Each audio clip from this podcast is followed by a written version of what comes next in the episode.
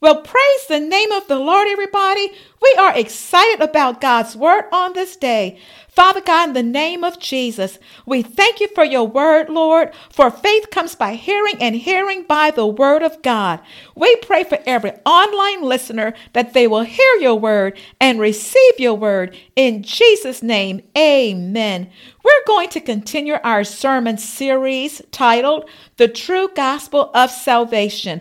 I will be reading in your hearing from the New American Standard Version of the Bible, Galatians chapter 2, verses 15 to 21. So we are Jews by nature and not sinners from among the Gentiles. Nevertheless, knowing that a man is not justified by the works of the law, but through faith in Christ Jesus. Even we have believed in Christ Jesus, so that we may be justified by faith in Christ and not by the works of the law. Since by the works of the law no flesh will be justified.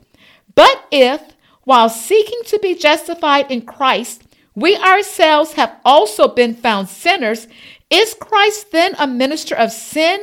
May it never be.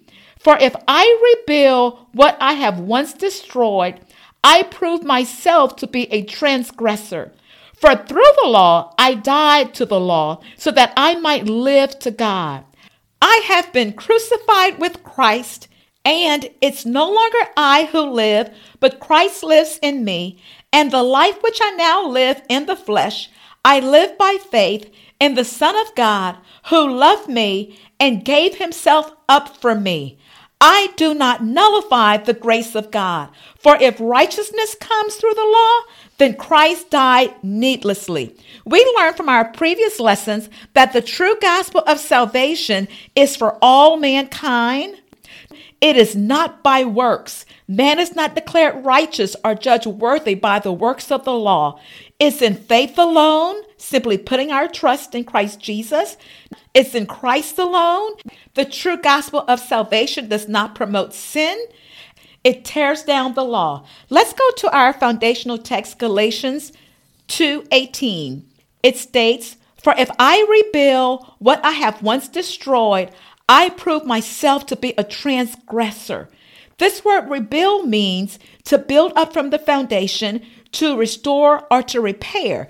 And the word destroyed here means to dissolve, disunite, or demolish. The doctrine of justification by faith in Christ Jesus, as it is recorded in Galatians 2:16, it destroys the law. It demolishes the law. It tears down the law. It tears down the old system of legalism and any system that functions by rules and traditions or rituals and restraints is torn down by the doctrine of justification by faith. It tears down the old practices where one tries to gain merit and tries to gain acceptance with God. It tears down the old Mosaic laws. It tears down the old system that condemns us and the system that we were once connected to. The Apostle Paul in this verse is speaking to Peter and the other Christian Jewish leaders. Peter had already placed his faith in Christ Jesus. Peter had already forsaken the works of the law, but his actions were not matching his belief system. When he had forsaken the law and walking in righteousness, the law and the walls were torn down. Peter, when walking by faith, was tearing down the racial walls and divides in his life when he was walking by faith and not being influenced by the false brethren. He was tearing down the lies of the enemy and the strongholds in his life. He was tearing down the religious biases and the prejudices that had him previously in bondage. He was embracing his brothers and sisters in Christ, which is the godly thing to do. And this verse scripture makes it very clear and plain. Why would anyone rebuild the old system of legalism? That system has already been torn down when we place our trust in Christ Jesus.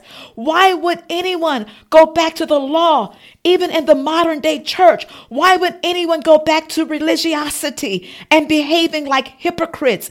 As the body of Christ, we forsake the law and religion and tradition, and we embrace the truth of the gospel, and we love God and all people.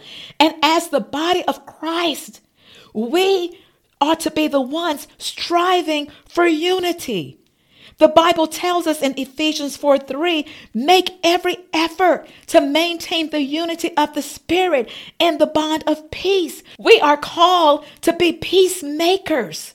So we too, we tear down the racial walls and divides in our lives when we understand that we are all saved by God's grace and we are all brothers and sisters in Christ. It doesn't matter what socioeconomic status you have. It doesn't matter the race or the educational background. It doesn't matter your ethnicity or where you live or how much money you have or don't have. It doesn't matter what your political affiliations are or how much wealth you have.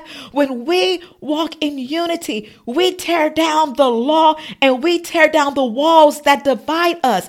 Not one of us is better than the other person.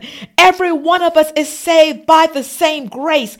Grace alone, through Christ alone, received by faith alone. The true gospel of salvation tears down the law.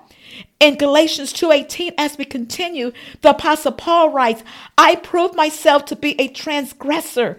The word prove here means to set, place, or put together, to show, to exhibit, or to establish. The word transgressor comes from the Greek word parabates, and it simply means lawbreaker. The Apostle Paul writes here, it would make me a lawbreaker if I rebuild the law which was once destroyed. It would also make Peter a lawbreaker. It would make us a lawbreaker. That old system has already been torn down by the doctrine of justification by faith. It's like he's saying to Peter, What are you doing? What kind of example are you setting? You are a leader in the church, a very prominent leader in the church. And this truth applies to us all, not only leaders, but to all believers. What kind of example, we might ask, are we setting? We are called to a higher level. We cannot go back to the law. It makes us violators of the law. And by putting ourselves under the law, Again, it makes us the worst sinners ever. We would then be walking right in Peter's shoes. We would then be trusting in the law and believing the lies and developing racism and biases and prejudices and living our lives as hypocrites and compromising the true gospel of salvation.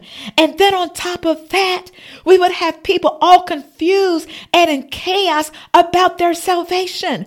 We must get the true gospel of salvation right if we are to make an impact and a difference in the lives of the people and in the world around us.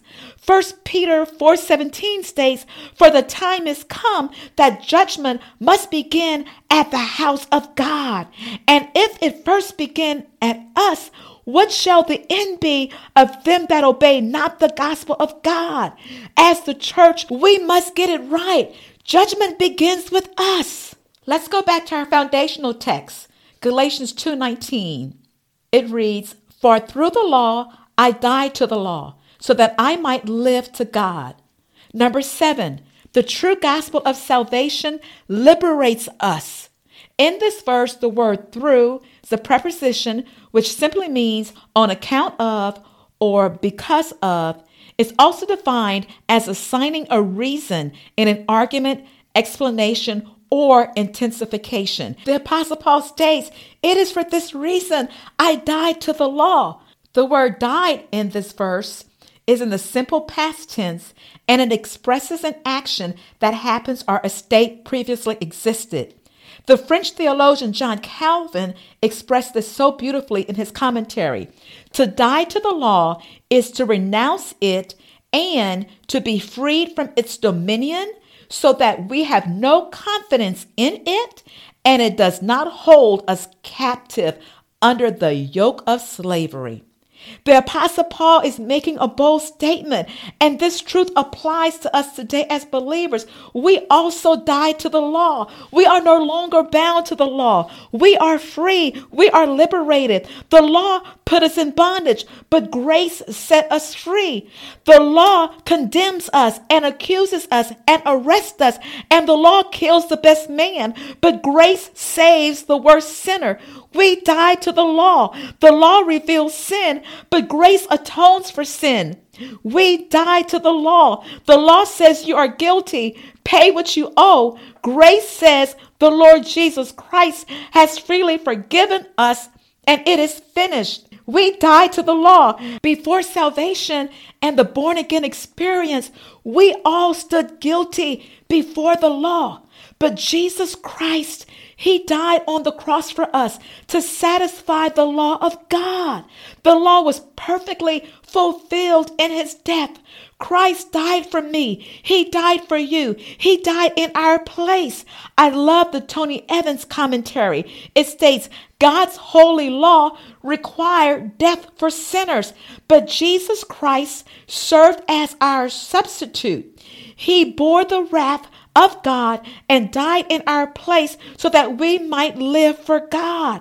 The law has been fulfilled in Christ. He came to fulfill it and he did it to perfection according to Matthew 5 17. We died to the law. The law pronounces a curse, but grace pronounces a blessing.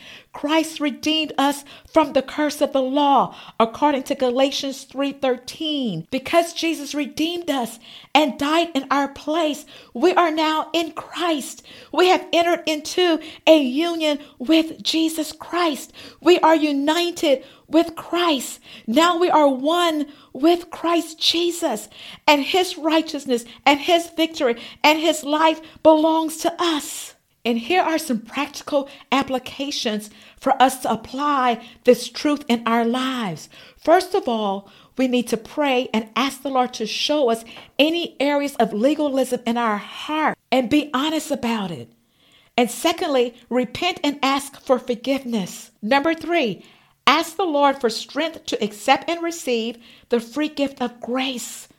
Number four, be alert, vigilant, and recognize immediately if the enemy tries to make you take step backwards into performing any forms of work or legalism and reject it immediately and invest time studying the Word of God so that you can grow in the grace and knowledge of our Lord Jesus Christ. And you may ask Bible teacher Tyler, who is this Jesus? Well, Romans 10 9 states, If thou shalt confess with your mouth the Lord Jesus and believe in your heart that God has raised him from the dead, you shall be saved. So, Father, in the name of Jesus, we thank you for salvation that's happening all around the world. In Jesus' name, amen. God bless you until we meet again.